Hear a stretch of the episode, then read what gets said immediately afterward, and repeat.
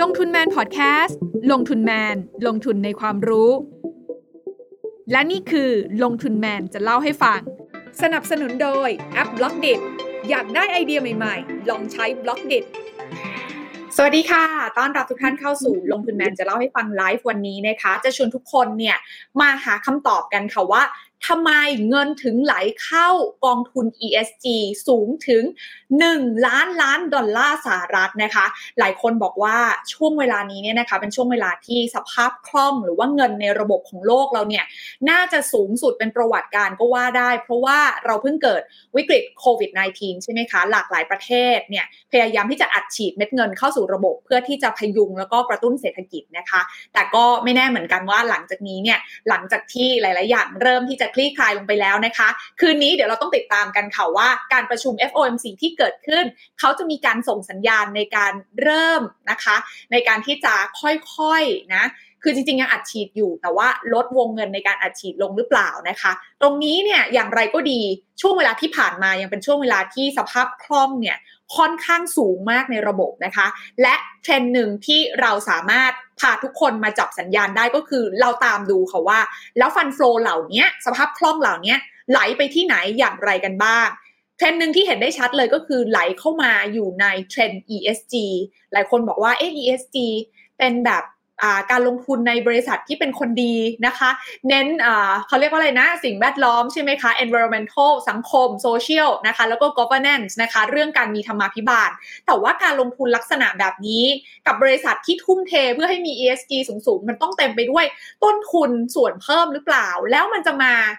เรื่องของผลตอบแทนที่ดีได้อย่างไรนะคะ และที่สำคัญก็คือกระแส ESG ที่ทุกคนกำลังพูดถึงกันเนี่ย ที่ทั่วโลกกำลังพูดถึงกันเนี่ย มันจะเป็นแค่กระแสระยะสั้น หรือว่ามันเป็นการที่ต้องบอกว่ามันเป็นเมกะเทรนระยะยาวนะคะ วันนี้เราจะมาหาคำตอบกันว่า เอ๊ะ นักลงทุนระดับโลกเขาดูกันยังไง แล้วเราเองจะหาโอกาสจากเมกะเทรนนี้ได้อย่างไรกันบ้างนะคะ วันนี้เนี่ยทีน่าชวน นะคะหนึ่งในผู้เชี่ยวชาญมากประสบการณ์จากกองทุนบัวหลวงเนี่ยมาร่วมพูดคุยกันเหมือนเดิมเลยค่ะ ทีน่าอยู่กับพี่เอมนะคะมัทินาวัชระวราธร Head of Investment Strategy จากกองทุนบัวหลวงนั่นเอง พี่เอมสวัสดีค่ะ วัสดีค่ะ สวัสดีค่ะ น้องทีน่า สวัสดีค่ะ นักลงทุนทุกท่านค่ะ โอ้เราเจอกันวันฝนตก เมื่อกี้ฝนเพิ่งตกหนักเลยเนาะพี่เอมเนาะ ตอนนี้ที่บ้านไม่ตกแล้วใช่ไหมคะ หวังว่าสัญญาณจะจะดีนะคะ วันนี้ okay. เราตั้งใจเอาเนื้อหามาแบบเต็มที่นะ วันนี้เราเป็นคนดีกันแต่ว่าเนื้อหาก็เข้มข้นเหมือนเดิมค่ะ ใช่ค่ะแน่นอนเลยนะคะ แล้วก็มาเจอกันในวันที่โอ้โห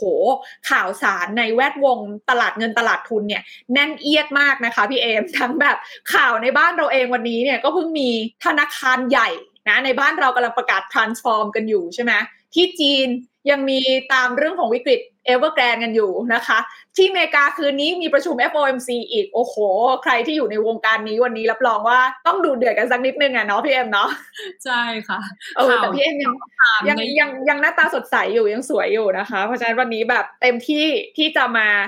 ร่วมให้ความรู้กับนักลงทุนกันถึงแม้ว่า ช่วงระยะกลางระยะสั้นตรงนี้มันจะมีข่าวคราว headline ต่างๆ แบบให้เราตื่นเต้นกับเรื่องของบรรยากาศ หรือโลกของการลงทุน เยอะแยะมากมายกันเต็มไปหมดเลย แต่ว่าวันนี้เนี่ยลงทุนแมงกับกองทุนบัวหลวงเราคุยกันแล้วว่าเราจะมองข้ามช็อต นะคะ เราจะมองข้ามเรื่องระยะสั้นระยะกลางตรงนี้ พยายามชวนทุกคนเนี่ยมาสปอตให้เห็นว่า เอ้ยเมกะเทรนใหญ่ ๆ ในอนาคตเลยที่จะสร้างความมั่งคั่งให้เราได้จริงเนี่ยมันมันจะมีอะไรยังไงกันบ้าง ซึ่งหนึ่งเทรนที่เราเห็นวันนี้ แล้วมันสะท้อนจากตัวเลขของเม็ดเงินที่ไหลเข้ามาอย่างชัดเจนทั่วโลกเลยก็คือเรื่องของ ESG ใช่ไหมคะพี่เอ็มคะใช่ค่ะ ใช่ค่ะจริงดีมากที่น้องทีน่าแบบเหมือนรีมายนักลงทุนว่า เออเรามองในขณะที่ headline news มันเยอะอะค่ะ แล้วก็เราก็มองข้ามช็อตมองไป 3 ปี 5 ปีว่าอะไรจะให้ผลตอบแทนที่ดีพี่เคียวคุณเพียรพงศ์ซีอของกองทุนบัวหลวงเนี่ยก็สอนเอ็มตลอดว่า family wealth เนี่ยเวลาเขาแนะนำการลงทุนให้ให้สำหรับ family wealth ที่อยากจะสร้างความมั่นคงต่อยอดไปอีกสู่ generation สู่ generation เนี่ยสิ่งที่เขาแนะนำก็คือหา megatrend แล้วก็ดูห้าปีสิบปี แล้วดูว่าเราเชื่อมั่นในเทรนนั้นนะคะ แล้วเราก็เอาเงินไปลงแบบมีวินัยเอ็มว่าสิ่งนี้แหละที่จะทำให้ความมั่งคั่งของเราเนี่ยเกิดขึ้นค่ะ อืม ถูกต้อง เพราะฉะนั้นแล้ววันนี้เนี่ยก็เลยเป็นที่มาว่าเราจะชวนทุกคนมาหาคำตอบกันก่อนว่า ไอ้เงินกว่า 1 ล้านล้านดอลลาร์สหรัฐคิดเป็นเงินไทยก็ประมาณ 32 ล้านล้านบาท นี่คือประมาณ GDP ไทย 2 เท่าใช่ไหมคะพี่เอมนะมันเป็นเงินที่เยอะมากนะ ที่ไหลเข้ามาอยู่ในกองทุนที่เกี่ยวกับ ESG เนี่ยแล้วผู้โลกมองตรงกันแบบนี้อะไรที่ทำให้นักลงทุนทั่วโลกต่างมองในเทรนด์นี้ แล้วต้องการ ที่จะเกาะกระแสการเติบโตของของเทรนด์ตรงนี้คะพี่เอมค่ะ ก็เอ็มว่าการที่เงินฟันฟลูมันไหลเข้ามาเนาะน้องที่หน้าเราสามารถอธิบายได้จากผลตอบแทนนะคะ วันนี้เนี่ยเอ็มเลยยกตัวอย่างหลักการลงทุนที่เรียกว่า green and great return นะคะมาให้นักลงทุนฟังนะคะ green and great return เนี่ยแปลว่าอะไรก็เอ็มยกตัวอย่างกองสิทธิแวดล้อมที่เป็นกองทุนที่ B10 ลงทุนนะคะ ก็ถ้าสมมติว่าดูตั้งแต่ในสไลด์นะตั้งแต่ กองนี้เนี่ยตั้งขึ้นตอนปี 2014 นะคะ กองทุนสิ่งแวดล้อมเนี่ยแทบจะให้ผลตอบแทนที่ดีกว่าการลงทุนในดัชนีโลกแทบทุกไตรมาสนะคะ แล้วก็ถ้าลงทุนตั้งแต่ตั้งกองเนี่ยให้ผลตอบแทนปีละ 14.9%โดยเฉลี่ยทุกปีเมื่อเทียบกับการลงทุนแบบดัชนีโลก ซึ่งโลกมีอะไรโลกก็มีทั้งแบบ ESG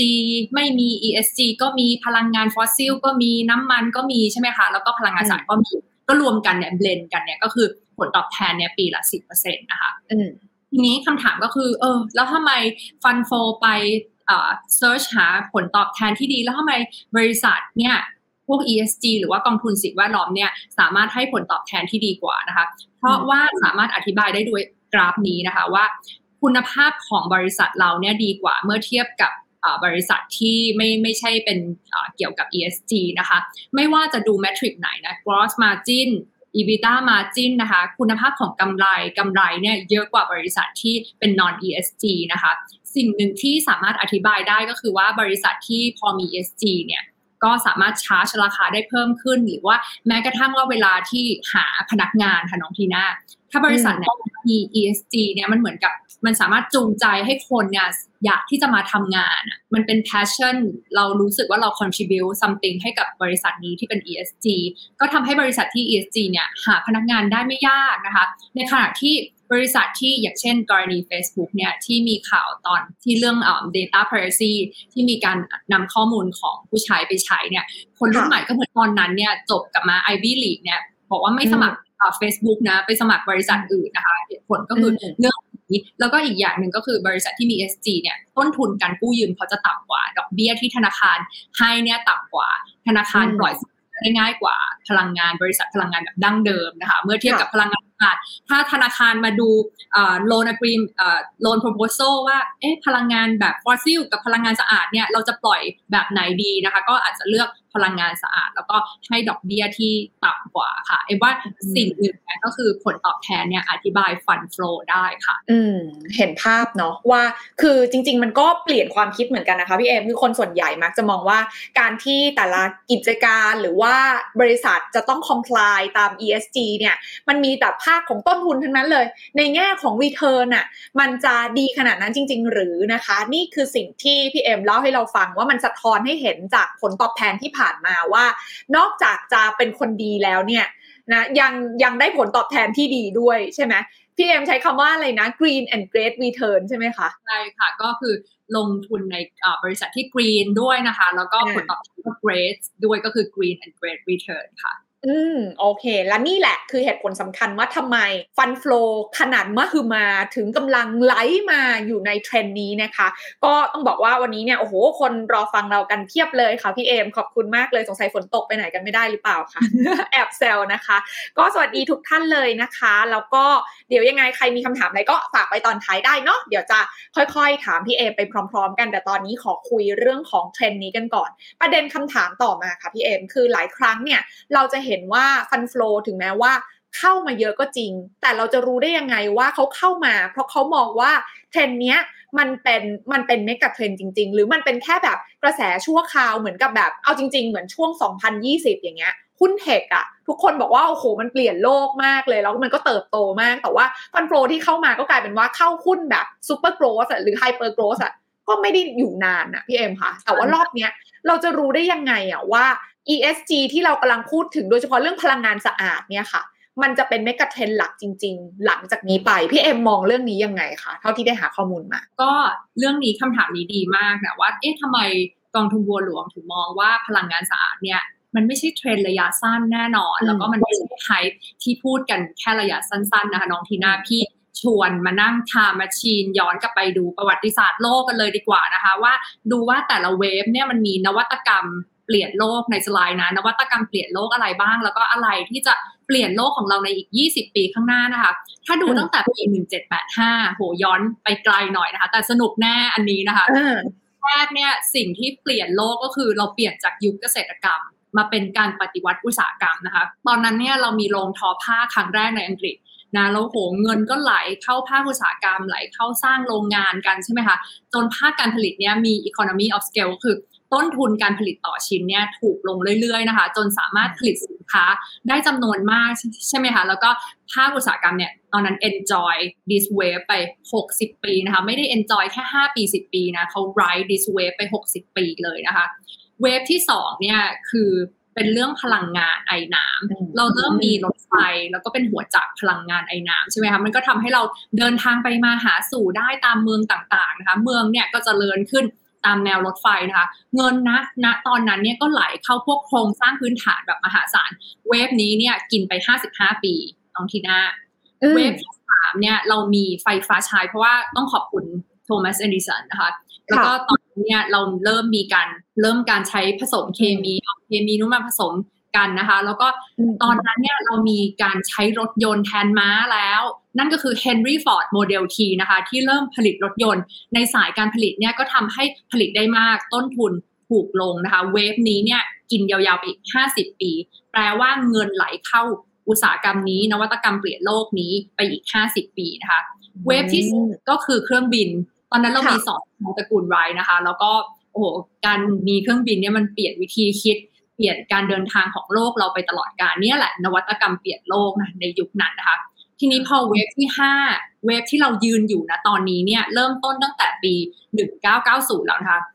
wave นี้คืออะไร wave นี้คือ digital network คือซอฟต์แวร์คือ new media นะคะ ตอนนั้นเนี่ยพอเริ่มต้น wave เนี่ยมีคนใช้อินเทอร์เน็ตแค่ 2 ล้านคน ณวันนี้เนี่ยที่เรายืนอยู่คือ 3.4 พันล้านคน คือเพิ่มขึ้นแบบ exponential นะคะ หุ้นที่ได้ประโยชน์มาตลอด 30 ปีนี้ก็คือหุ้นปุกเทคนะคะ เริ่มตั้งแต่ยุคแรกที่เรามี Four Horsemen ใช่ไหมคะ มี Microsoft มีมี Cisco System ใช่ไหมคะ แล้วก็มี Dell Computer ทีนี้พอยุคถัดมาเนี่ย เราก็มีแฟงเรามี Facebook มี Amazon มี Apple มี Netflix มี Google นะคะ เทรนเนี้ย digital network เนี่ยมันสามารถอยู่กับเราได้ ตั้งแต่ปี 1990 จนถึงตอนนี้แล้วมันยังไม่จบนะคะ มันอยู่กับโลกมา 30 ปีแล้ว ทีนี้คำถามที่น้องทีน่าถามก็คือว่าแล้วโลกอีกในอนาคตล่ะพี่เอไม่อยากรู้อดีตแล้วอยากรู้อนาคตจะได้เอาเงินไปลงตรงนั้นใช่ไหมคะทีนี้อยากจะสรุป ก่อนนิดนึงเพราะว่าทำไมพี่เอ็มถึงหยิบเรื่องนี้มาพูด ทีน่าว่ามันดีมากเลย มันทำให้เราเห็นภาพนะคะว่า industrial revolution หรือว่าการปฏิวัติอุตสาหกรรมในยุคต่างๆ แน่นอนมันทำให้เกิดนวัตกรรมใหม่ๆ ซึ่งนวัตกรรมเหล่านั้นน่ะมันนำมาซึ่งกิจการที่มีความมั่งคั่งมากขึ้น กิจการขนาดใหญ่ในในยุคต่างๆ ใช่ไหมพี่เอมอย่างที่พี่เอมบอกว่าอย่าง wave แรกอะมันทำให้เกิดพวกโรงงานอุตสาหกรรมการผลิตต่าง wave ที่ 2 บอกว่ามันเป็นการใช้พลังงานมีเรื่องไอ้น้ำมาเป็น key catalyst สำคัญ หลังจากนั้นมันก็เลยทำให้มีการก่อสร้างมีโครงสร้างพื้นฐาน มีรถไฟรางรถไฟใช่ไหมเกิดขึ้นเต็มไปหมด ซึ่งถ้าใครย้อนกลับไปดูก็จะเห็นว่าพวกธุรกิจโครงสร้างพื้นฐานในช่วงเวลานั้นน่ะ ก็จะมีขนาดใหญ่ขึ้น เม็ดเงินก็ไหลเข้าไปในกิจการขนาดนี้มากขึ้น เพราะฉะนั้นแล้วมันทำให้เราได้เห็นภาพว่าเฮ้ยถ้าเรา spot เห็นว่าอะไร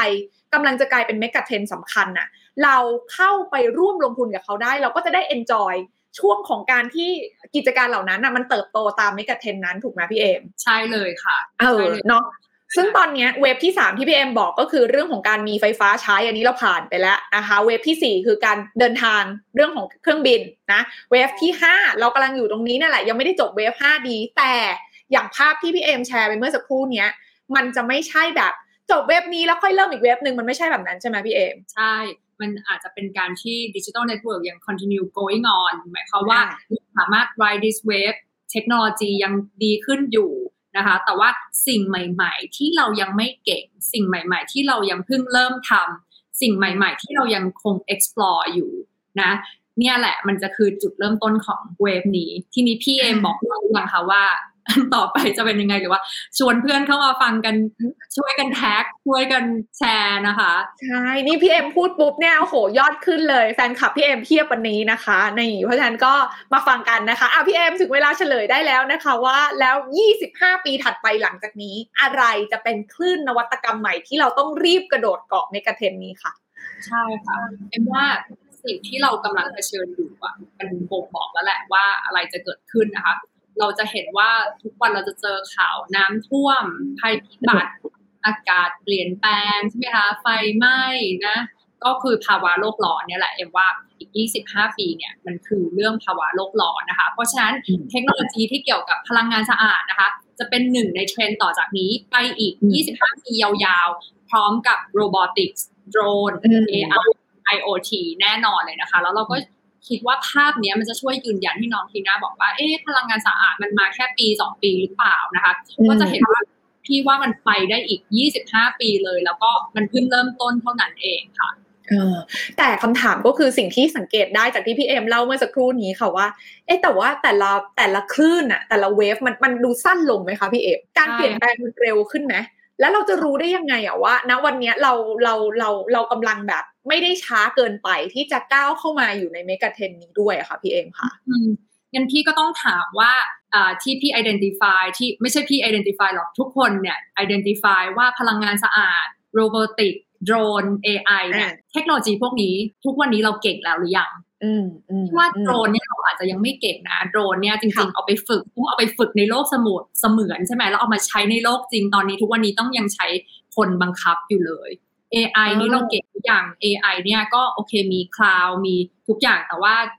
robotics เนี่ยที่ใช้ AI เนี่ยที่จะบอกว่าจะมาเป็นเพื่อนมนุษย์เนี่ยใช้สมองเหมือนมนุษย์เนี่ยเราเก่งแล้วหรือยังโอ้โหเอ้ว่ามันไปได้อีกไกลเลยนะคะ เทคโนโลยีพลังงานสะอาดเราเก่งแล้วหรือยังเนี่ยเราใช้โซล่าร์มาสักพักแล้วเราเริ่มเก่งเรื่องพลังงานลมเยอะขึ้น แต่เรายังมีเทคโนโลยีไฮโดรเจน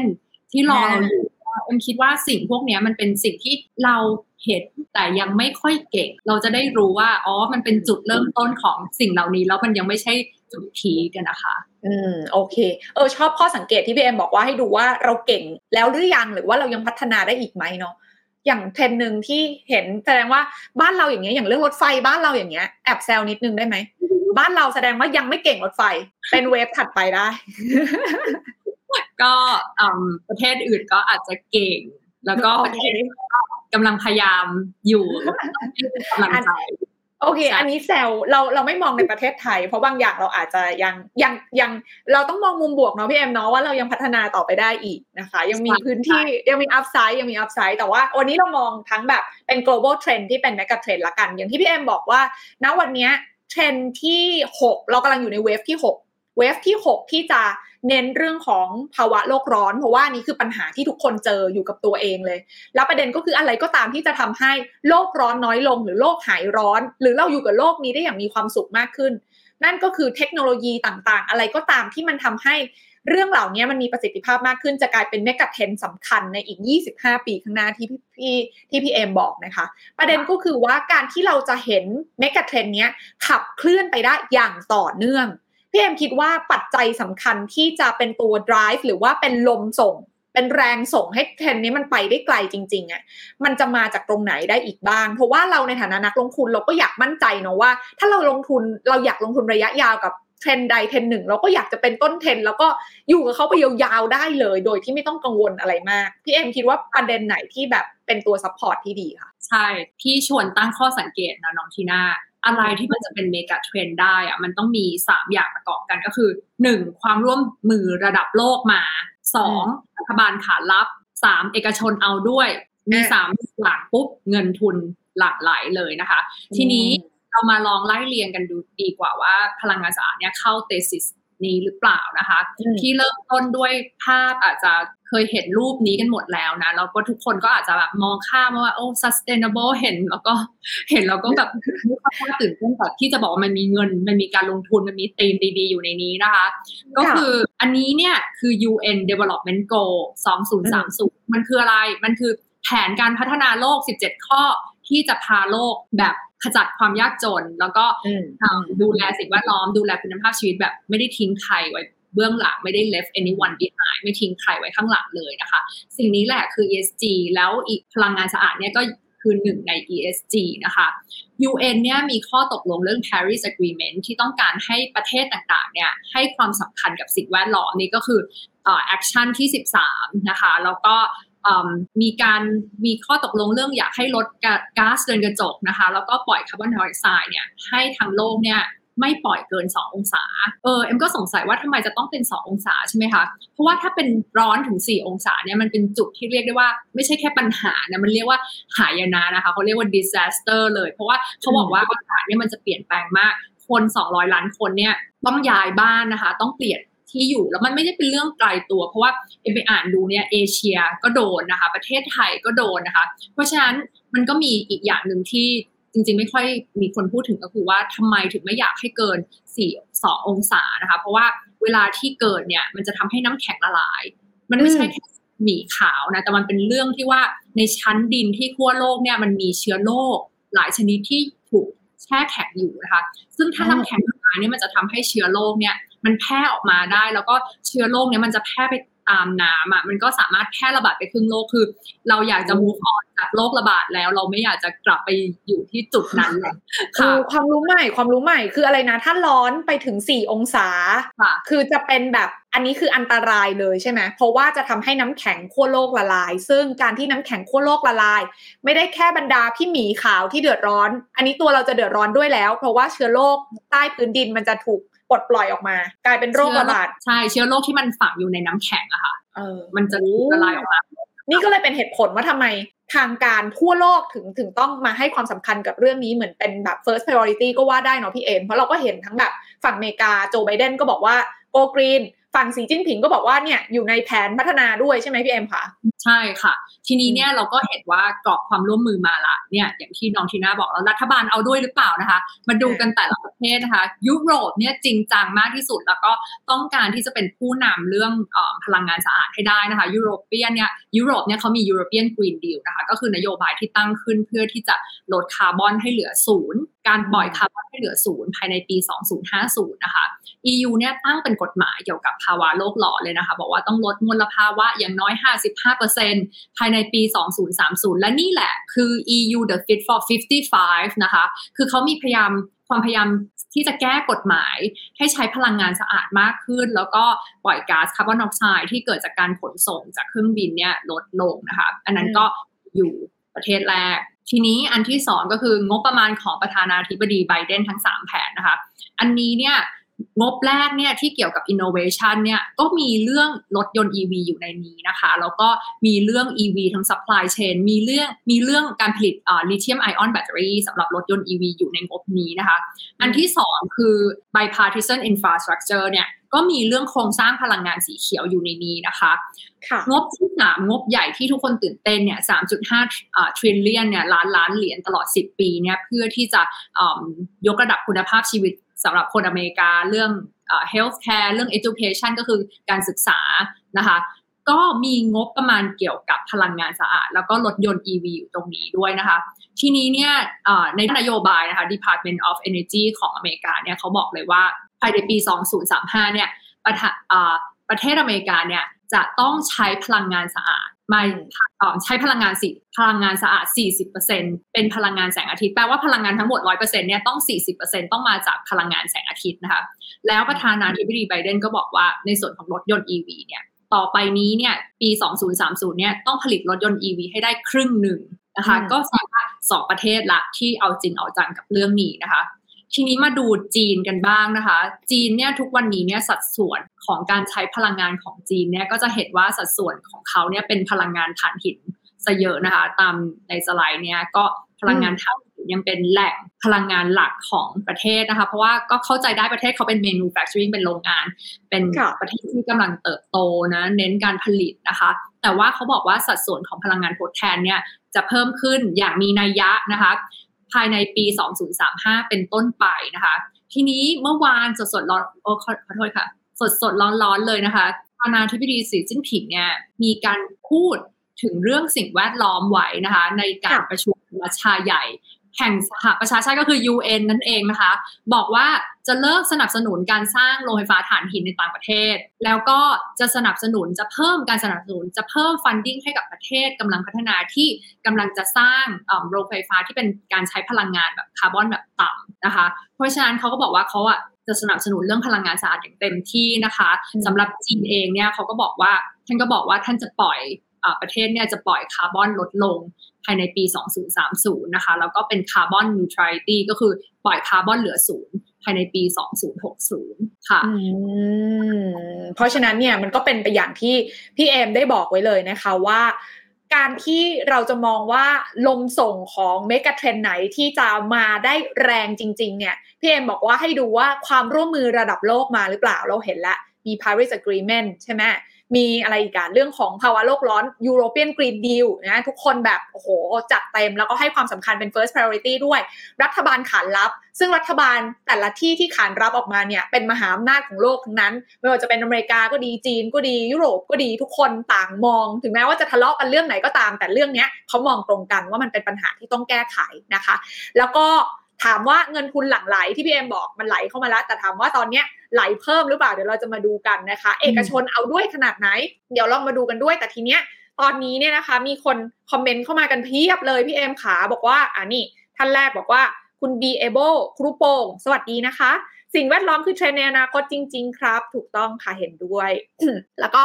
นี่บอกว่า green tech นะคะขออภัยเสียงหายเลยพี่เอ็ม ขออภัยเล็กน้อยนะคะกำลังฟังสนุกเลย เพราะฉะนั้นแล้วเนี่ยให้พี่เอ็มเล่าให้ฟังต่อนิดนึงละกันเรื่องเรื่องเอกชนว่าขานรับขนาดไหนในช่วงเวลาที่ผ่านมาครับพี่เอ็มคะ ได้เลยค่ะ มาลองดูแบบสำรวจใหญ่ๆ ภาพกว้างๆก่อนนะคะ UBS เนี่ยเขามีไปถามองค์กรใหญ่ๆ ค่ะว่า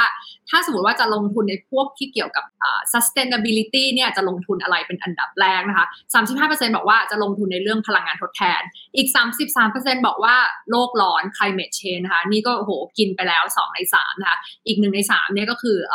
เรื่องภัย cyber cyber security ความปลอดภัยของข้อมูลส่วนตัวนะคะ ทีนี้เนี่ยเขาก็เลยไปดูว่าเออเพราะว่าอะไรบริษัทถึงเลือกที่จะลงทุน หรือว่านักลงทุนถึงเลือกที่จะลงทุนในเรื่องที่เป็นพลังงานแบบเป็นพลังงานสะอาดนะคะ ถ้าดูผลตอบแทน เอาผลตอบแทนมาให้ดูอีกแล้วนะคะ ถ้าผลตอบแทนในด้านพลังงานทดแทนเนี่ย ถ้าเราลงทุนในพลังงานสะอาดตลอด 5 ปีนี้นะคะ เมื่อเทียบกับการลงทุนแบบพลังงานแบบเก่าเนี่ย ก็จะเห็นว่าไม่ว่าจะลงทุนในประเทศไหนเนี่ย ก็ได้ผลตอบแทนที่ดีกว่าการลงทุนแบบพลังงานเชื้อเพลิง หรือพลังงานแบบเก่าแทบทั้งนั้นนะคะ เราก็จะเห็นว่าความแตก ผลตอบแทนระหว่าง ผลตอบแทนระหว่างพลังงานที่เป็นพลังงานสะอาด กับพลังงานเชื้อเพลิงเนี่ยผลตอบแทนมันแตกต่างกันค่อนข้างมากเลยนะคะ ทีนี้เนี่ยเรามาอัปเดตผลอัปเดตเงินที่ไหลเข้า ESG กันบ้างนะคะ เริ่มจาก เคที่วูดนะคะเขาประกาศว่าจะต้องมีการสร้างกองทุน ETF ใหม่นะคะ ที่ใช้ ESG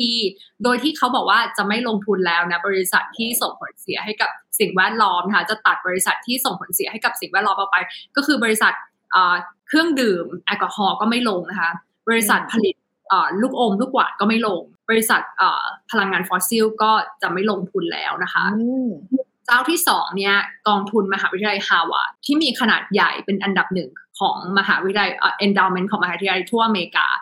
ขนาดของกองทุนก็คือ 42 billion นะคะ ก็คือ 1 ล้านล้านบาทเนี่ยโดนนักเรียนนักเรียนเนี่ยเรียกร้องบอกว่ากองทุนนี้ขอให้หยุดการลงทุนในพลังงานแบบเก่าได้แล้ว ก็คือพลังงานแล้วก็เอาเงินไปลงทุนในพลังงานสะอาด ให้มากขึ้นนะคะโอ้ถ้าเงินเม็ดเงินใหญ่ขนาดเนี้ยเอ็มก็เอ็มก็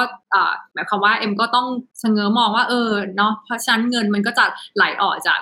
traditional company ก็คือพลังงานแบบฟอสซิลพลังงานแบบเก่า แล้วก็ไปเข้าสู่พลังงานสะอาดนะคะ เจ้าที่สามนะคะ Saudi Aramco บริษัท ผลิตน้ำมันที่ใหญ่ที่สุดในโลก ก็ประกาศลงทุนในพลังงานสะอาดเช่นเดียวกันนะคะซาอุดิอารามโคเนี่ยร่วมลงทุนกับ ACWA Power ซึ่งเป็นบริษัทผู้ผลิตไฟฟ้า และก็พลังงานทดแทนของซาอุนะคะเพื่อที่จะลงทุนในพลังงานแสงอาทิตย์ที่ใหญ่ที่สุดในซาอุนะคะใช้เงินลงทุน 1,000 ล้านเหรียญนนะคะ ไม่หยุดเพียงเท่านั้นประเทศซาอุ ดิอาระเบียนะคะ ที่มีโครงสร้างรายได้จากต่างประเทศเนี่ยเป็นน้ำมันใช่ไหมคะแปดสิบเปอร์เซ็นคือรายได้มาจากการส่งออกน้ำมันเลยเนี่ย บอกเลยว่าในแผนของรัฐบาลเขาตอนต้นปีนะคะเขาประกาศออกมา บอกว่ารัฐบาลนี้ประเทศนี้มีเป้าหมายให้ประเทศเนี่ยใช้พลังงานสะอาดสะอาดให้ได้ เกินครึ่งหนึ่งภายในปี 2030 2030 ก็ไม่ไกลจากตรงนี้แล้วนะคะ แล้วก็ที่ผ่านมาเนี่ยรัฐบาลซาอุเนี่ยเขาก็ไม่ได้จะลงทุนแต่พวกพลังงานแสงอาทิตย์หรือพลังงานลมค่ะเขามีการลงทุนในพลังงานไฮโดรเจนด้วยทดลองนะคะแล้วก็มีการตั้งเขตแบบพื้นที่เป็นเมืองอัจฉริยะขึ้นมาเพื่อที่จะลองทดทดลองดูซิว่าเอาพลังงานไฮโดรเจนมาใช้นะคะเนี่ยก็เป็นเหตุผลเป็นตัวอย่างสนับสนุนเลยนะว่า ความร่วมมือระดับโลกมา รัฐบาลมาไหมรัฐบาลมาแล้ว เอกชนก็เอาด้วยนะคะแล้วก็เงินทุนก็ไหลค่ะโอ้เห็นภาพชัดเจนเลยนะคะ เพราะว่าอย่างเจ้าใหญ่ๆ Cathie Wood เนาะถึงแม้เขาจะเชื่อในเรื่องของเทคโนโลยีขนาดไหนเนี่ยนะคะ ฝั่งของตัวที่บอกว่าเป็น green นะคะ go green กระแส go green หรือว่า ESG ต่างๆเนี่ยตอนนี้เขาก็ยังหันมามองเลยนะคะ กองทุนของมหาวิทยาลัยดัง ๆ ระดับโลกนะคะ หรือแม้กระทั่งบริษัทผลิต นะคะน้ำมันระดับโลกนะคะ ซึ่งเขาก็เป็นเจ้าตลาดของพลังงานเชื้อเพลิงแบบฟอสซิลเดิมเนี่ยเขายังต้องหันมาปรับตัวเลยนะคะ เพราะฉะนั้นเราเองก็ในฐานะที่เป็นนักลงทุนตัวน้อยๆ แล้วก็เป็นคนหนึ่งในโลกใบนี้ก็คงต้องหันมาดูเหมือนกันนะคะ มีนะคะอะขออนุญาตขอโชว์คอมเมนต์ของคุณธนงขันทองนิดนึงนะคะ เข้ามาร่วมดูแล้วก็บอกด้วยว่านักพลังงานทดแทนจะเป็นอนาคตของโลกจริงๆนะคะ โดยเทคโนโลยีด้านพลังงานทดแทนจะพัฒนาไปมากทำให้ต้นทุนเนี่ยลดลง ในขณะที่พลังงานฟอสซิลเนี่ยก็จะลดลงไปเรื่อยๆด้วยนะคะ โอ้ ตอนนี้คอมเมนต์เยอะแยะเลยนะคะจริง ๆ เมื่อกี้มีคนบอกว่าโหชอบฟังพี่เอมพูดนะคะ ชัดเจนดีนะคะ แล้วก็เดี๋ยวนะ เดี๋ยวมีคำถามเรื่องของการเราจะลงทุนใน wave ไหนดีอะไรยังไงเดี๋ยวทีน้าจะขออนุญาตรวมไปถามตอนท้ายแล้วกันเนาะพี่เอมเพราะเดี๋ยวพี่เอมก็จะแนะนำเรื่องของการหาโอกาสในการลงทุนในเทรนด์นี้ด้วยนะคะ ทีนี้แน่นอนค่ะว่าเราเห็นภาพแล้วว่าเม็ดเงินหรือ fund flow เนี่ยมันไหลเข้ามาใน megatrend นี้กันค่อนข้างเยอะนะคะ ใครๆต่างก็เห็นด้วยคงไม่มีใครปฏิเสธว่าโอ้ ESG มันจะไม่ใช่เมกะเทรนอีกต่อไป แต่ทีเนี้ยเราในฐานะนักลงทุนเองก็ต้องประเมินในมุมของความเสี่ยงด้วยเหมือนกันค่ะพี่เอมความเสี่ยงของเมกะเทรนเนี้ยมันมีอะไรหรือเปล่าที่เราจะต้องจับตาดูเป็นพิเศษค่ะ ใช่เลยค่ะ สิ่งนี้ก็เป็นสิ่งที่กองทุนวัวหลวงอยากจะพูดกับนักลงทุนเสมอเรื่องความเสี่ยงนะคะ ด้วยความที่เงินเนี่ยไหลเข้ามาเยอะน้องทีน่าอะไรทีเนี้ยอะไรที่แปะว่า ESG Green sustainable ขายดีหมดนะคะ เงินไหลเข้าหมดนะคะ ทีนี้สิ่งที่เราแนะนำก็คือต้องไปดูว่าผลิตภัณฑ์หรือว่ากองทุนที่ที่เขานำเสนอขายเนี่ยมันเป็น ESG จริง ๆ หรือเปล่าหรือว่ามีมาตรฐานการการวัดหรือว่าเป็น investment criteria คือมีหลักการการลงทุนที่ชัดเจนหรือเปล่า อันนี้ก็เป็นสิ่งที่เราอยากที่จะ encourage หรือว่าแบบสนับสนุนให้นักลงทุนเนี้ยเข้าไปดูนะคะ อย่างที่สองเนี่ยด้วยความที่เงินเนี่ยไหลเข้าพลังงานสะอาดนะคะ ก็มันมีคนพูดว่าเอ๊ะมันจะเป็น green bubble หรือเปล่าหรือว่าเป็น false b u l หรือเปล่านะคะ เพราะว่าเงินที่เข้าไปเนี่ยมัน double นะคะ สิ่งที่เอ็มบอกว่าเป็นไปได้ แต่ว่าเวฟเนี้ยมันเพิ่งเริ่มต้นขึ้นเท่านั้นเองนะคะ เพราะฉะนั้นวิธีทางแก้ก็คือต้องเลือกกองทุนที่ เขาค่อนข้างใส่ใจแล้วก็ strict กับ valuation ใช้มูลการวัดมูลค่าเนี่ยเป็นหนึ่งใน investment criteria ก็คือใช้การวัดมูลค่าเนี่ยเป็นหลักการในการลงทุนนะคะ อันนี้สิ่งนี้สำคัญมากก็พยายามเลือกกองทุนแบบนี้ค่ะ โอเค เพราะฉะนั้นแล้วดังนั้นเนี่ยความเสี่ยงถามว่ามีไหมแน่นอนมันก็ต้องมีของที่อาจจะไม่ได้เป็นของแท้มาเจือปนบ้างนะคะ รวมไปถึงของแท้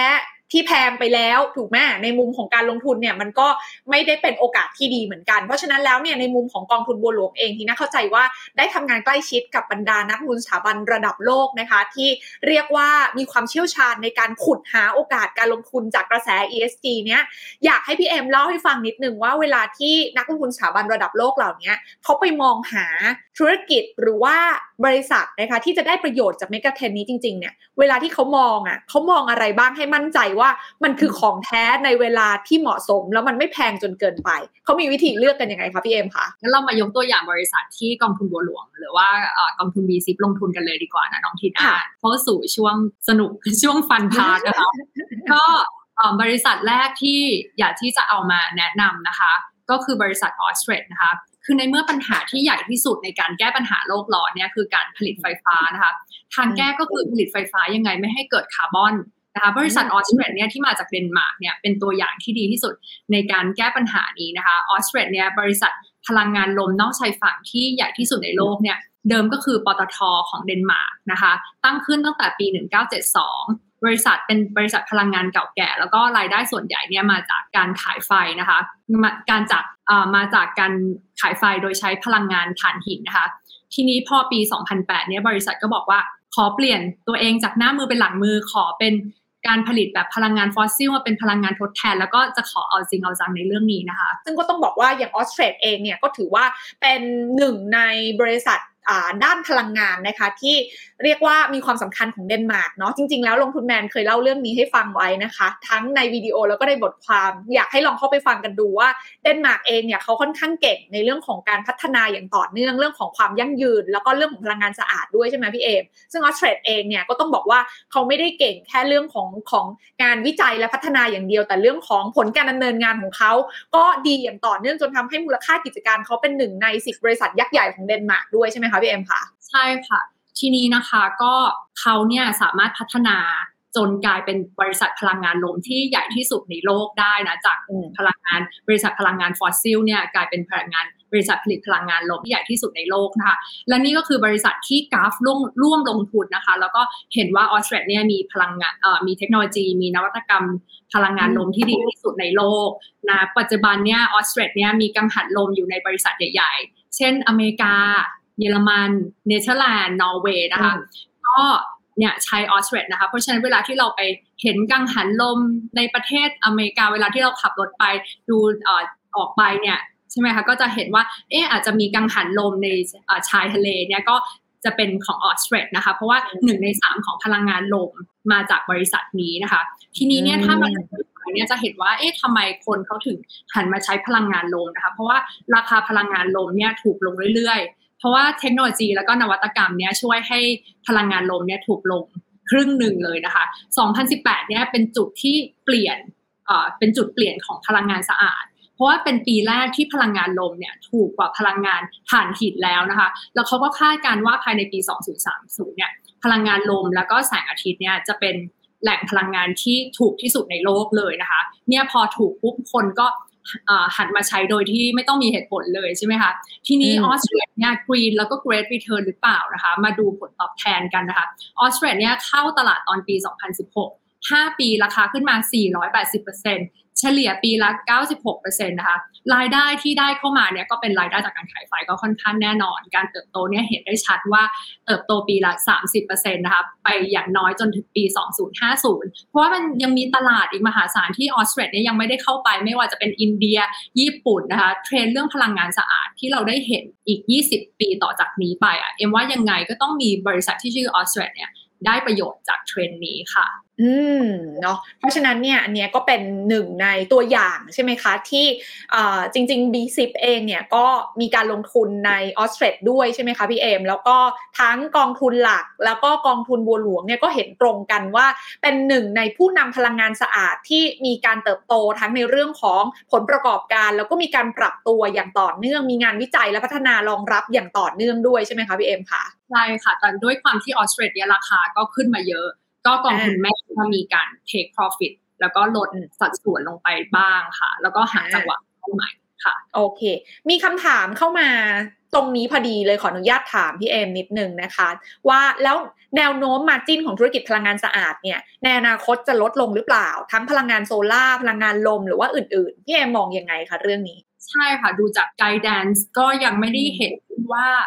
พยายามจะเข้าใจว่าเอ๊ะทำไมเขาถึงคิดว่ากำไรลดลงนะคะเพราะว่าจริง ๆ ด้วยที่น้องทีน่าบอกว่าเทคโนโลยี แล้วก็นวัตกรรมต่างๆ แล้วก็ economy of scale น่าจะทำให้ต้นทุนเนี่ยถูกลงด้วยซ้ำค่ะ แล้วก็สามารถขยายตลาดได้เรื่อยๆแสดงว่า revenue ก็น่าจะเพิ่มขึ้นค่ะกำไรน่าจะยังไม่ได้ลดลงนะคะ ค่ะโอเค ได้ค่ะ อีกคำถามละกันค่ะ เกี่ยวเนื่องพอดีค่ะพี่เอมว่า ถ้าประเทศพัฒนาแล้วเนี่ยวิ่งไปหาพลังงานสะอาด แล้วผลกระทบของประเทศที่ยังใช้พลังงานฟอสซิลล่ะ จะมี Impact ยังไงบ้างคะพี่เอมคำถามยากก็ ผลกระทบของประเทศที่ยังใช้พลังงานฟอสซิลก็ capacity ก็น่าจะค่อยๆ ลดลงไป คืออย่างนี้พี่มองว่าทั้งโลกเนี่ยการใช้พลังงานด้วยความที่จำนวนประชากรเพิ่มขึ้น เมืองมัน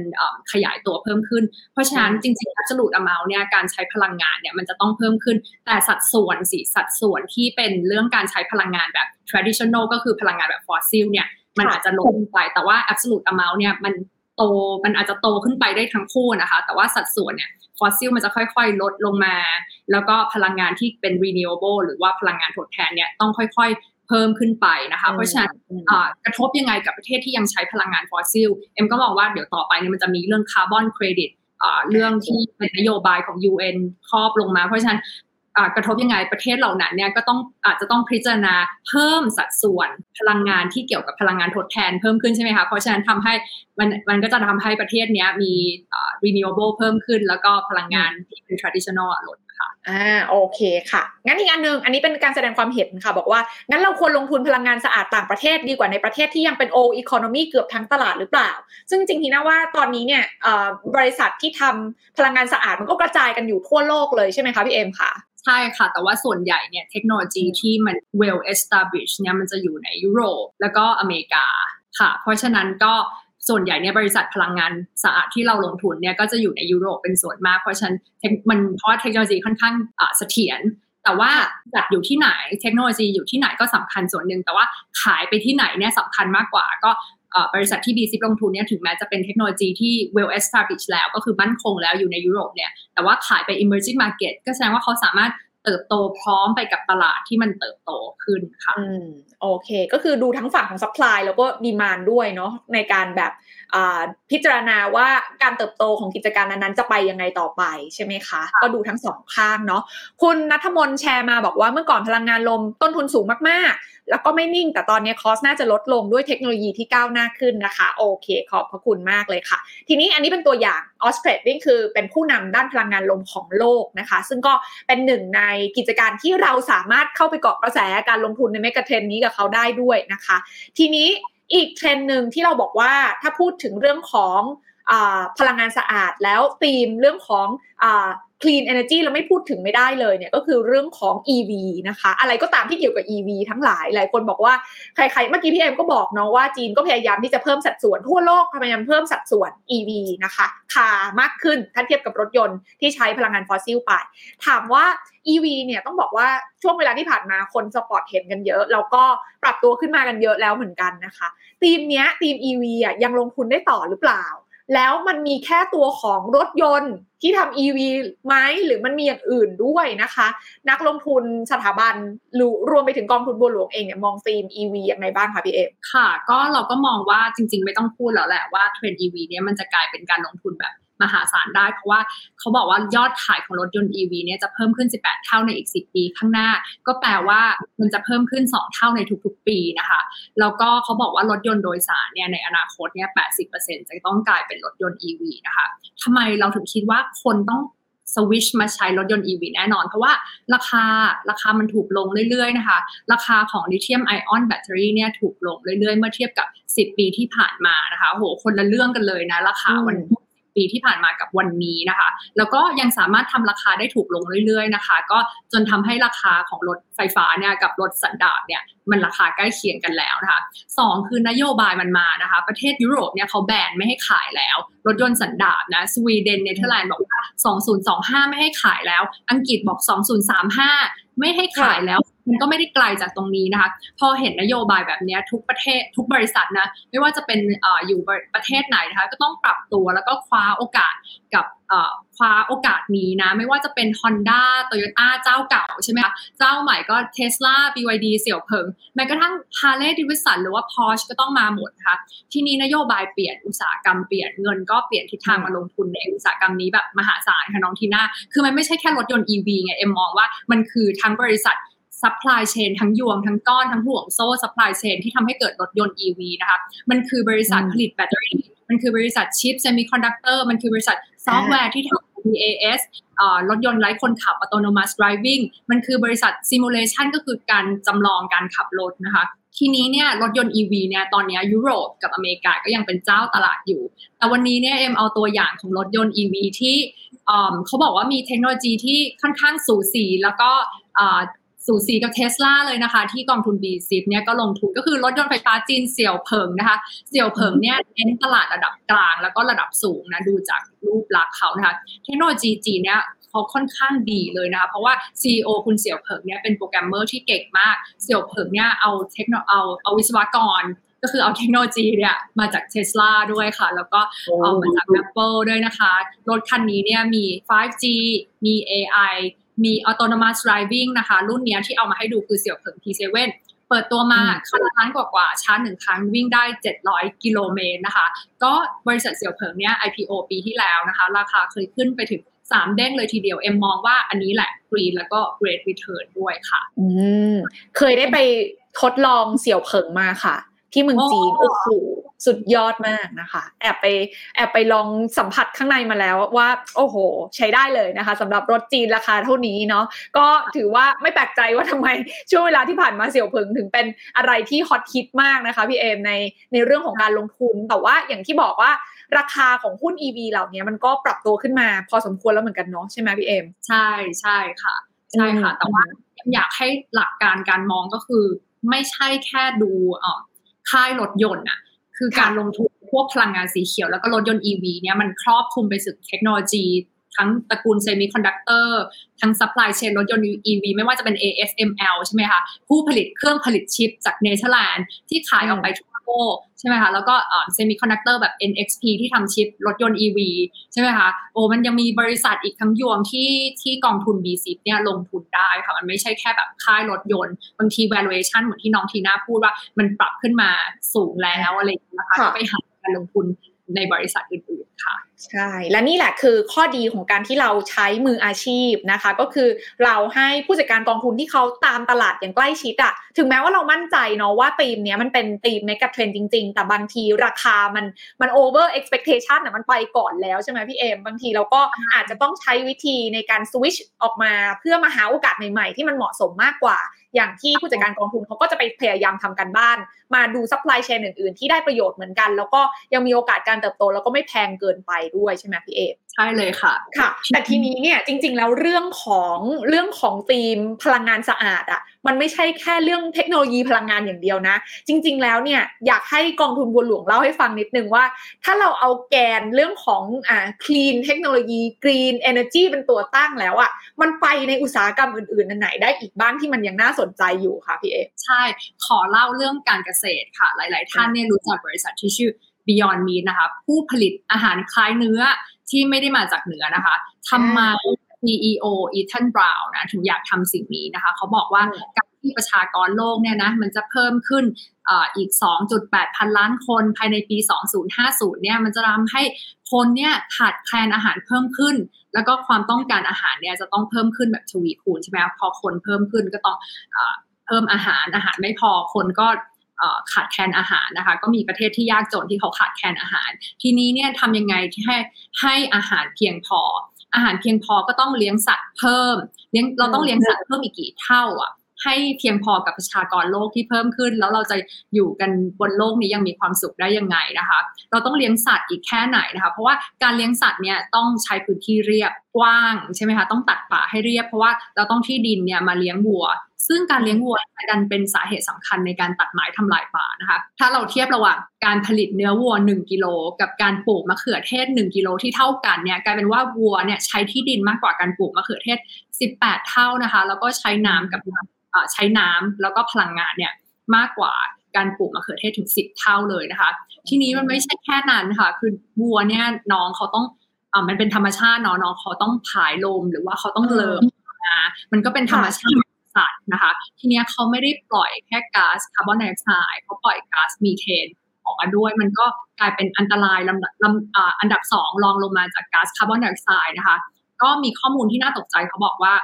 79%ของก๊าซเรือนกระจกเนี่ยมาจากการเลี้ยงสัตว์แล้วก็การทำปุ๋ยนะคะ และนี่ก็คือที่มาของ Beyond Meat เนี่ยบริษัทผลิตเนื้อทางเลือกนะคะ ที่จะมาแก้ปัญหาสภาพแวดล้อมไม่ว่าจะเป็นปัญหาดินน้ำมลพิษเนี่ย Beyond Meat แก้ได้หมด ทีนี้เนี่ยพี่เอ็มอยากจะเล่าว่า Beyond Meat เนี่ยเขาไม่ได้คือคนอเมริกาเนี่ยเขาไม่ได้ทาน Beyond Meat กันเฉพาะช่วงเทศกาลกินเจ ตอนเดือนตุลานะคะ คือเขาทานกันทุกมือใช่ไหมน้องที่หน้าน้องที่หน้าไปค่ะน้องที่รู้ว่าทุกร้านอาหารเนี่ยมีเมนูเวแกนแล้วอร่อยมากทานเจมันเป็นเอ่อทานเอ่อมังเนี่ยเป็นจิตใจเป็นวัฒนธรรม แล้วก็รสชาติอาหารมันอร่อยนะคะ ตอนนี้เนี่ย Beyond Meat เนี่ยเขาก็เอาไปขายในนี่ค่ะ มีในสไลด์นะมี KFC มี McDonald's นะคะเอ่อมีซื้อกลับไปทำเองที่บ้านก็ได้ใช่ไหมคะ จะเห็นว่าตลาดของ Beyond Meat เนี่ยมันกว้างใหญ่มากเลยนะเพราะว่ามันไม่ได้จำกัดตัวเองอยู่แค่คนที่ทานมังหรือว่าคนที่คนที่ทานเนื้อเนี่ยก็มาทาน Beyond Meat ได้นะคะ ที่สำคัญเนี่ยเขาเคยมีการทดลองเอา Beyond Meat เนี่ยไปให้เด็กๆทดสอบเป็น blind test ปิดตา แล้วก็ให้ ให้เลือกระหว่างว่า Beyond Meat เนื้อ Beyond Meat กับเนื้อจริงอันไหนอร่อยกว่านะคะแล้วเด็กเนี่ยเขาบอกว่าเนื้อ Beyond Meat เนี่ยอร่อยกว่าเนื้อจริงนะคะ ก็ต้องไปพิสูจน์ดูไม่รู้ถ้าสมมติว่านักลงทุนท่านใดเคยได้ลองทานแล้วบอกกันมาได้นะคะ ว่าอร่อยจริงหรือเปล่านะคะ แล้วก็ล่าสุดตอนนี้ในบ้านเราก็มีเยอะแล้วนะพี่เอมคนที่เอา Beyond Meat มาทำอะ อ่าไม่ใช่หมายความว่า plant based อาจจะไม่ใช่ยี่ห้อ Beyond Meat เพราะ Beyond Meat อาจจะแพงนิด พอกระเข้ามาบ้านเราแต่ว่าก็มีผู้ประกอบการที่ทำ plant based เนาะแล้วก็พวกร้านอาหารก็เริ่มหยิบมาทำนี่เพิ่งเห็น KFC มีไก่ป๊อป plant based อยากกินมากเลยยังไม่ได้กินเลยไม่รู้ ใครลองแล้วบอกหน่อยนะคะ ว่าอร่อยไหมเนาะอะต่อเลยค่ะพี่เอ็มโทษทีค่ะ ก็ Beyond Meat เนี่ยจริง ๆเขา IPO ตอนปี 2019 ก็มีนักลงทุนที่สนใจตั้งแต่ก่อน IPO แล้วก็คุณบิลเกตก็เป็นหนึ่งในนักลงทุนนะคะ ก็ IPO ตอนนั้นเนี่ยมูลค่า Market Cap เนี่ยอยู่ประมาณ 3.8 billion แต่ตอนนี้ก็เพิ่มขึ้นมา 2 เท่ากว่าภายใน 2 ปีนะคะอันนี้ก็แสดงให้เห็นแหละว่าดีกับโลกแล้วก็ดีกับพอร์ตการลงทุนค่ะ อืม โอเค เห็นไหมว่าจริง ๆ แล้วมันไม่ใช่แค่บริษัทพลังงานอย่างเดียวเนาะ ที่ต้องเป็นแบบ clean energy go green นะคะ บริษัทอื่นๆที่ลดการใช้พลังงานก็อยู่ในธีมนี้ด้วยเช่นเดียวกันเนาะพี่เอ็มเนาะใช่ค่ะนะคะ ซึ่งเราจะเห็นนะคะที่จริงๆมีมีมีคุณจิรพัฒน์บอกว่าหิวเลยนะคะแหมฟัง Beyond Meat แล้วก็ใครทานแล้วเนี่ยคุณวิภาพรบอกว่า very informative session นะคะ คุณเอมขอบคุณมากเลยค่ะ ก็เดี๋ยวคำถามเรื่องกองทุนเดี๋ยวยังไงที่น่ารวมไว้ถามทีเดียวเนาะมีมีคนถามเข้ามาเยอะเหมือนกันนะคะ ว่าแล้วเราจะกระจายการลงทุนยังไงนี่ คุณแพทริกบอกว่า Burger King Whopper plant based อร่อยมากครับ จริงหรือ เดี๋ยวต้องลองเดี๋ยวต้องลอง พี่เอ็มทานย่างอันนี้ย่างเดี๋ยวเอ็มต้องไปลองแล้วค่ะเออเดี๋ยวเราเปิดรับโฆษณากันบ้างดีกว่าใครอยากโฆษณานะเราจะได้แบบว่าเราเล่นอะกลับมาต่อค่ะพี่เอมอย่างที่บอกว่ามันไม่ใช่แค่บริษัทเกี่ยวกับเรื่องของพลังงานแล้ว มันไปได้หลายแกนมากเลย ถ้าเราเข้าใจว่าเฮ้ยอะไรก็ตามที่มันช่วยช่วยช่วยลดโอกาส ในการสร้างความโลกร้อนอะถูกปะเพิ่มประสิทธิภาพในการใช้พลังงาน ลดการใช้พลังงานที่ไม่ดีได้ ลดการสร้างก๊าซคาร์บอนไดออกไซด์ได้ อยู่ในนี้หมด และที่สำคัญก็คือต้องต้องเติบโตด้วยกิจการต้องเติบโต bottom line ตัวเลขต้องดี นี่คือสิ่งที่นักลงทุนชอบถูกปะใช่ใช่ค่ะ ทีนี้มันนอกจากนี้มีอะไรอีกบ้างคะพี่เอ็มใช่มีบริษัทอื่นๆเนาะที่ที่เอ็มพอเอ็มได้ยินเอ็มก็ชอบเหมือนกันนะคะ อย่างเช่น Schneider Electric เนี่ยเป็นบริษัทผู้ผลิตอุปกรณ์ไฟฟ้า ซึ่งเขาเนี่ยเราเราจะคุ้นว่าเขาทำลิฟต์ในตึกที่ค่อนข้างทันสมัยนะคะ แล้วก็มีคำนวณด้วยว่าถ้าบริษัทไหนหรือตึกไหนเนี่ยใช้โครงการประหยัดพลังงานเนี่ยสามารถชาร์จค่าเช่าได้เพิ่มขึ้นด้วยนะคะ ตึกไหนเนี่ยมีการผลิตแบบประหยัดพลังงานเนี่ยก็สามารถชาร์จค่าเช่าได้เพิ่มขึ้นจากบริษัทต่างๆด้วยนะคะ บริษัทอีกอันนึงคือ Top Build นะคะ ผู้นำด้าน packaging นะคะ เขาเนี่ยทำพวกวัสดุก่อสร้างในบ้านด้วยทำให้บ้านเนี่ยไม่ร้อนเกินไปนะคะก็พอบ้านไม่ร้อนเนี่ยก็ไม่ต้องเปิดแอร์ทั้งวัน ไม่ต้องใช้พลังงานจากแอร์เยอะเกินไป อันนี้ก็มีส่วนร่วมในการช่วยลดภาวะโลกร้อนได้นะคะ Equinix บริษัทเดี๋ยวเอ็มเปิดสไลด์ให้ดูนะคะ ก็เป็นบริษัท Data Center เจ้าของสถานที่ที่ใช้วางเซิร์ฟเวอร์นะคะ น้องทีน่านึกสภาพห้องที่แบบเต็มไปด้วยเซิร์ฟเวอร์ร้อยๆ พันๆ ตู้เนี่ย ที่ต้องใช้ไฟทั้งคืนปิดไม่ได้หยุดไม่ได้ บริษัทนี้ก็หาวิธีประหยัดพลังงานได้ก็ที่หลังคาก็ปลูกพวกต้นไม้ที่ทำให้คลุมตึกนะคะ ก็ทำให้ตึกเนี่ย อุณหภูมิลดลง แล้วก็บริษัทนี้สามารถใช้ไฟจากแผงโซลาร์แสงอาทิตย์ได้นะคะ ก็ทำให้ใช้ไฟได้จากพลังงานหมุนเวียนได้ถึง 92%ของพลังงานที่ที่ทั้งหมดที่ใช้นะคะ ก็เนี่ยแหละค่ะ Data Center ที่โหแบบกินไฟมากเลยนะคะ ก็เลือกที่จะประหยัดพลังงานผ่านพลังงานหมุนเวียนได้เช่นกันค่ะ ค่ะเห็นไหมเห็นไหมว่าจริง ๆ มันมีบริษัทในโลกนี้อีกหลายบริษัทเลยนะคะ อีกหลายกิจการเลยที่กำลังช่วยเราลดภาวะโลกร้อนอยู่ ทั้งที่เขาก็ได้ตังค์ด้วยได้รายได้ด้วยใช่ไหมพี่เอกใช่แล้วค่ะ ใช่แล้วค่ะมีอีกไหมคะที่เราจะพอยกตัวอย่างเอาแบบใกล้ตัวเราก็ได้ จริง ๆ วันนี้เราคุยกันเพลินมากเลยนะ นี่จะชั่วโมงหนึ่งจะหมดเวลา จะหมดเวลาแล้วใครจะไปคิดว่าเรื่อง ESG จะสนุกขนาดนี้เห็นไหมบอกแล้วนะคะ ต้องลองเข้ามาฟังดู ต่อเลยค่ะพี่เอ็มโทษทีค่ะความมีแบบเสียงเราก็ มีความแหบถ้าไม่ได้ยินบอกได้นะคะค่ะ บริษัทอีกอันนึงนะ a n s o u s นะคะ เป็นบริษัทซิมูเลชันสำหรับรถยนต์เครื่องบินนะคะ ปกติเนี่ยเวลาที่เขาจะผลิตอะไรขึ้นมาเนี่ยเขาต้องมีการออกแบบ แล้วก็จำลองก็คือทำซิมูเลชันหลาย ๆ รอบ แล้วก็ค่อยเอาไปผลิตจริงนะคะ ก็สร้างทั้งของเสีย ใช่ไหมคะ แล้วก็เปลืองต้นทุนด้วย a n s o u s เนี่ยเขาก็เข้ามาแก้ปัญหานี้นะคะ ก็มีการทำการจำลองพวกรถยนต์เนี่ยในคอมพิวเตอร์ ไม่ต้องผลิตขึ้นมาแล้วก็เอาไปจำลองในสถานสนามจริง อย่างพวก autonomous driving เนี่ยก็เอามาจำลองใน a n s o u r c e ได้นะคะ อีกอันนึงก็คือ Dyson เนี่ยเขาก็ไม่ต้องผลิตหลาย ๆ แบบ ก็เอามาจำลองในบริษัท a n s o u r c e ในซอฟต์แวร์ a n s o u r c e เอามาจำลองในโลกเสมือนใช่ไหมคะ ไม่ต้องผลิตพวกไดร์เป่าผมเนี่ยออกมาสักสิบแบบดูว่าแบบไหนที่จะทำให้ผมตรง ไม่ต้องเอาไปทดลองจริงนะคะเอาไปทดลองใน simulation หรือว่าซอฟต์แวร์ของ Ansys ก็ได้นะคะทำในโลกเสมือนเลย ไม่ต้องทำในโลกจริงก็ช่วยประหยัดพลังงานประหยัดของเสียที่ที่ที่ไดซันจะต้องจะต้องเกิดจะต้องผลิตขึ้นมาหลาย ๆ แบบค่ะเออก็หมายความว่าจริง ๆ แล้ว ทุกอุตสาหกรรมก็ใช้โมเดลนี้ได้เนาะถ้าอยากจะลดขยะในการผลิต ลดขยะส่วนเกินในการผลิตที่ไม่จำเป็น ใช่ค่ะ ใช่ค่ะเนาะ อะเพราะฉะนั้นนี่เป็นเป็นตัวอย่างนะคะที่ทำให้เราเห็นภาพนะว่าจริง ๆ แล้วเนี่ยหุ้นที่เกี่ยวเนื่องกับ ESG หรือเทรนพลังงานสะอาดมันไม่ได้เป็นเรื่องของพลังงานอย่างเดียวย้ำกันอีกครั้งหนึ่งแต่ประเด็นก็คือเรามองหาเนี่ยเราเห็นหรือเปล่าว่ากิจการไหนที่อยู่ในเมกะเทรนนี้จริง ๆ แล้วก็กำลังเติบโตได้จริง ๆ อยากให้พี่แอมช่วยสรุปให้ฟังสักนิดหนึ่งละกันสำหรับใครที่อยากจะตามเทรนนี้ ในมุมของนักทุนสถาบันเอง หรือกองทุนบัวหลวงเองเนี่ยเวลาที่เราจะเลือก เราจะเลือกอยังไงอะถ้าเป็นแบบเคล็ดลับในการสรุปตรงนี้ค่ะอืมเอ็มก็มองว่าเวลาที่เราจะเลือกเนี่ย มันจะต้องให้ผลตอบแทนที่ดีพร้อมกันไปได้นะคะ นั่นก็คือหลักการ green and great return ก็คือได้ทั้ง green ได้ทั้งรักโลก แล้วก็ return เนี่ยก็ต้องดีด้วยนะคะสองคือเอ็มเชื่อว่าเทรนด์เรื่องสิ่งแวดล้อมแล้วก็พลังงานสะอาดเนี่ยมันจะเป็นเทรนที่ใหญ่มาก แล้วก็เพิ่งเริ่มต้นขึ้นเท่านั้นเองนะคะสามคือเอ็มมองว่าการลงทุนในเรื่องพลังงานสะอาดเนี่ย แล้วก็สิ่งแวดล้อมเนี่ยมันไม่จำเป็นต้องหุ้นเป็นหุ้นที่น่าเบื่อเสมอไป มันไม่ใช่หุ้นโครงสร้างพื้นฐานเก่าๆแบบที่เราเห็นกันนะคะ ส่วนใหญ่เนี่ยที่บีซิปลงทุนเนี่ยดันเป็นหุ้นที่เติบโต เป็นหุ้นใช้นวัตกรรม เป็นหุ้นใช้เทคโนโลยี แล้วก็คำนึงถึง valuation ที่ไม่แพงเกินไปด้วยค่ะ นี่ก็เอ็มมองว่าเนี่ยคือสไตล์การลงทุนของกองทุนบัวหลวงด้วยนะคะ ก็คือเฟ้นหาหุ้นดีมีคุณภาพแล้วก็ต้องเติบโตด้วยค่ะ อืมเพราะฉะนั้นแล้วเนี่ยนะคะ หุ้นหรือกิจการเหล่านี้ที่วันนี้เราลองมายกตัวอย่างไล่เรียงให้ฟังกันไปเนี่ยหลายคนอาจจะบอกว่ากิจการส่วนใหญ่ที่ที่เรียกว่าเป็นผู้นำในแต่ละอุตสาหกรรมเหล่านี้ มีเทคโนโลยีชั้นนำเนี่ยมันอาจจะไม่ได้อยู่บ้านเราเนาะพี่เอมไม่ได้อยู่ใกล้ตัวที่เราสามารถแบบเข้าถึงได้เข้าใจได้ง่าย หรือว่าติดตามได้ง่ายอะไรอย่างเงี้ยนะคะเพราะฉะนั้นการที่เราลงทุนผ่านกองทุนมืออาชีพ อย่างที่พี่เอมได้เมนชั่นตั้งแต่แรกแล้วอย่าง b ซิอย่างเงี้ยก็ เป็นกองทุนที่กองทุนบัวหลวงคัดสรรมาแล้วใช่ไหมว่ามีการลงทุนในธีมพวกนี้แหละกิจการเหล่านี้ที่พี่เอ็มได้เอามาเล่าให้เราฟังเนี่ยเขาก็หาจังหวะให้ด้วยว่าเอ๊ะอันไหนที่ยังไม่ได้แพงเกินไปยังมีโอกาสเติบโตอยู่กิจการที่อาจจะไม่ได้แบบ คนอาจจะนึกไม่ถึงเลย แต่ว่าอยู่ในเทรนด์นี้เหมือนกัน ก็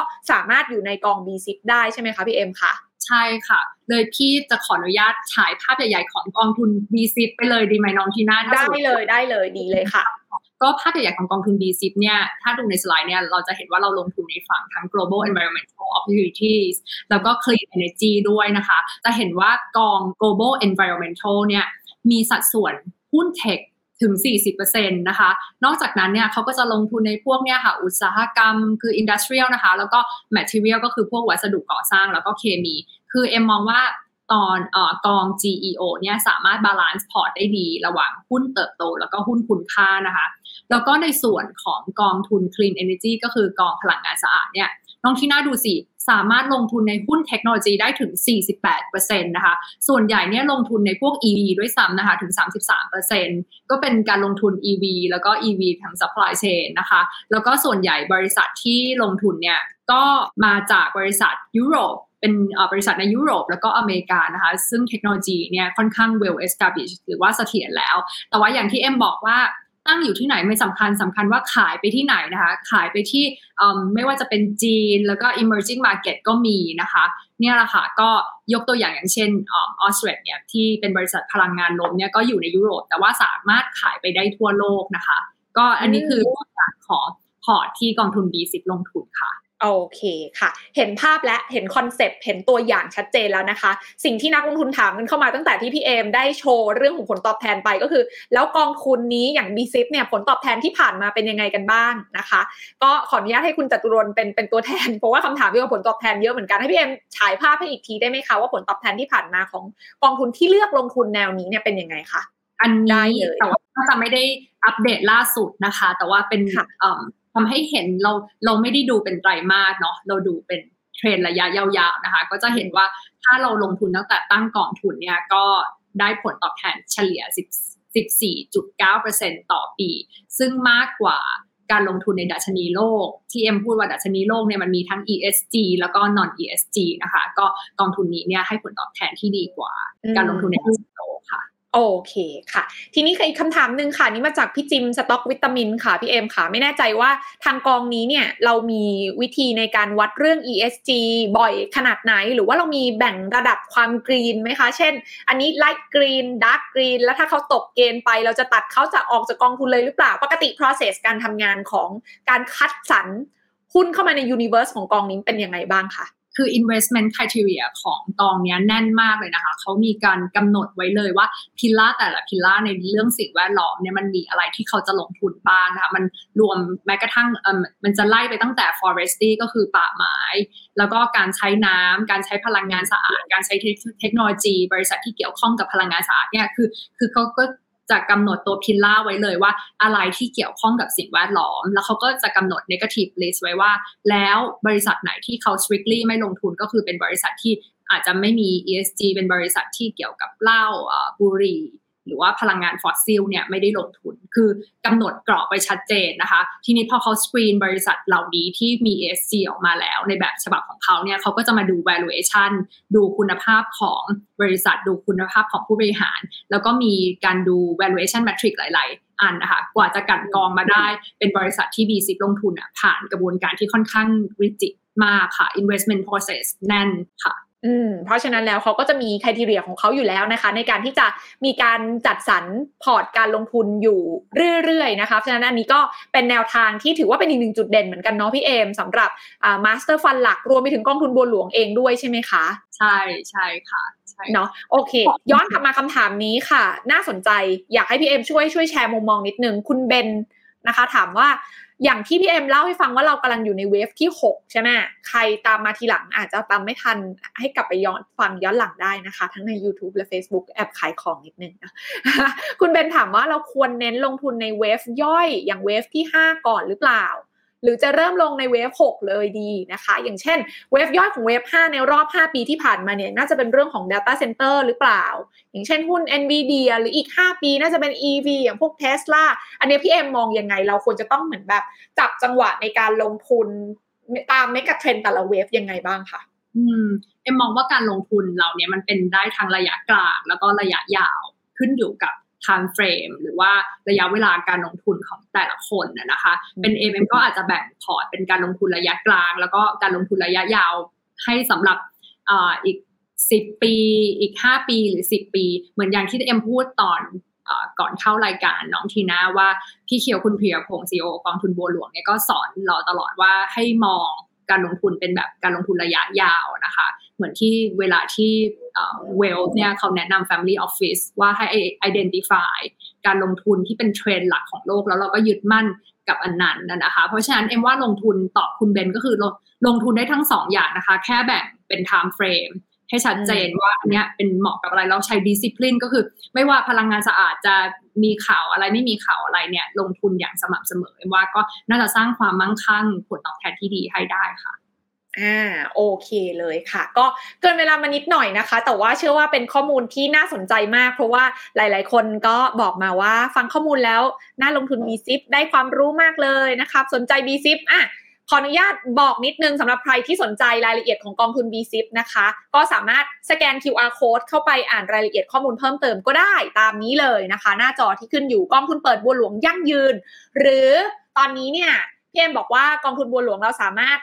ซื้อกองทุนบัวหลวงได้ผ่าน selling agent ได้แล้วด้วยใช่ไหมคะพี่เอ็มค่ะใช่ค่ะ ก็สามารถซื้อขายผ่านตัวแทนแล้วก็ BBL ได้ทุกสาขานะคะ แล้วก็ตัวแทนก็คือ selling agent ได้ค่ะ ใช่ค่ะ แล้วก็สามารถซื้อขายผ่านโมบายแบงกิ้งของธนาคารกรุงเทพได้แล้วด้วยนะคะ ก็อ่าลอง อ่านข้อมูลเพิ่มเติมดูได้นะ แล้วก็วันนี้แฟนคลับพี่เอ็มเยอะมากเลยนะคะ มีแต่คนชมว่าโอ้ยข้อมูลดีมากเลยนะคะ สวยสดใสน่ารักนะคะ อ่ายังไงก็อยากให้พี่เอ็มมาบ่อยๆนะ ก็ช่วยเรียกร้องมาด้วยนะคะ วันนี้สนุกมากเลยพี่เอ็มคะเราเกินเวลากันมาเล็กน้อยขอบพระคุณทุกคอมเมนต์เลยนะคะ ที่ ที่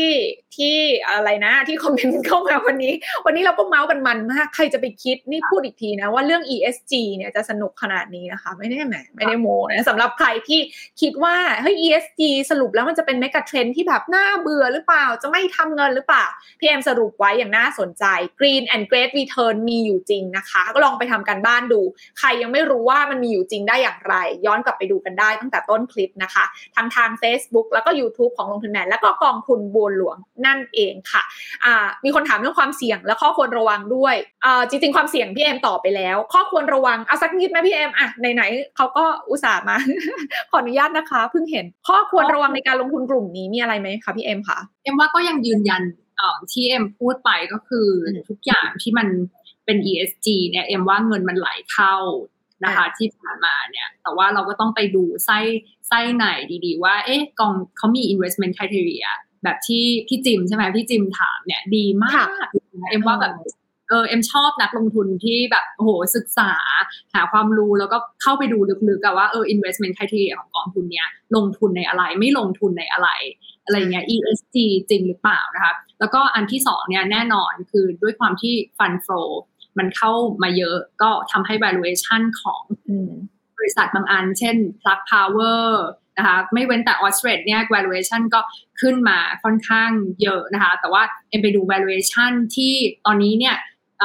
หมายความว่ามันก็ขึ้นมาตอนต้นปีตอนเดือนมีนาเนี่ยโอ้โห เราก็นึกว่าจะเป็นบับเบิลไปแล้วนะคะแต่ว่า valuation ตัวหลาย ๆ ตัวที่กองทุน B10 ถือเนี่ยเอ็มก็ไปนั่งไล่ดู PE ก็ถือว่าเหมาะสมไม่ได้แพงมาก แม้กระทั่งออสเตรเลียซึ่งตอนนี้ที่เขาขายไปแล้วเนี่ย PE ก็ลงลงมาใน valuation ที่เอ็มว่าไม่ได้แพงมากแล้วไม่เกิน 30 เท่านะคะแลกกับการเติบโตปีละ 30%แล้วก็โอกาสที่มันยังกว้างใหญ่แล้วเขาก็เป็นเจ้าของเทคโนโลยี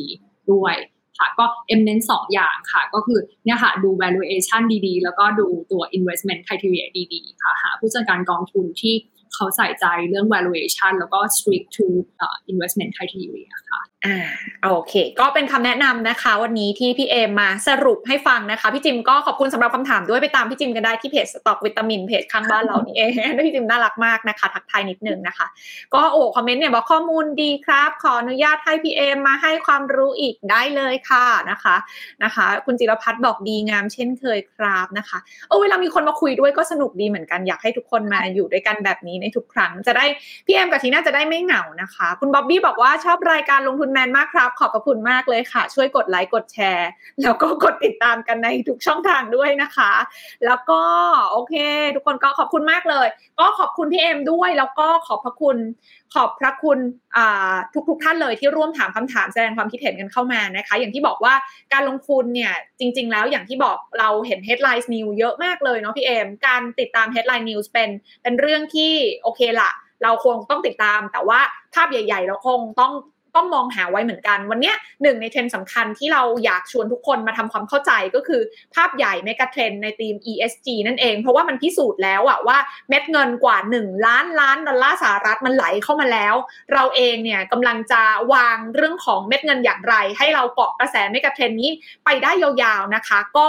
อยากชวนมาทำความเข้าใจกันไม่ใช่แค่มองแค่ตัวเลขหรือมองแค่สัญญาณพวกนี้อย่างเดียวเนาะพี่เอมเราชวนมาคุยกันให้ให้ให้เข้าใจถึงแก่นเนาะว่าเฮ้ยเงินมันไหลเข้ามันไหลเข้าเพราะอะไรความเสี่ยงมันมีอะไรบ้าง แล้วไหลเข้ามามันไหลไปที่ไหนกิจการอะไรที่เราจะสามารถเข้ามาทำการบ้านต่อยอดได้นะคะโอเค เพราะฉะนั้นวันนี้ก็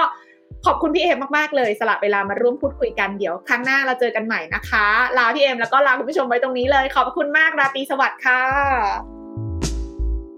กดติดตามลงทุนแมนพอดแคสต์ได้ทุกช่องทาง ทั้ง Spotify, SoundCloud, Apple Podcast, Podbean และ b ล็อกดิ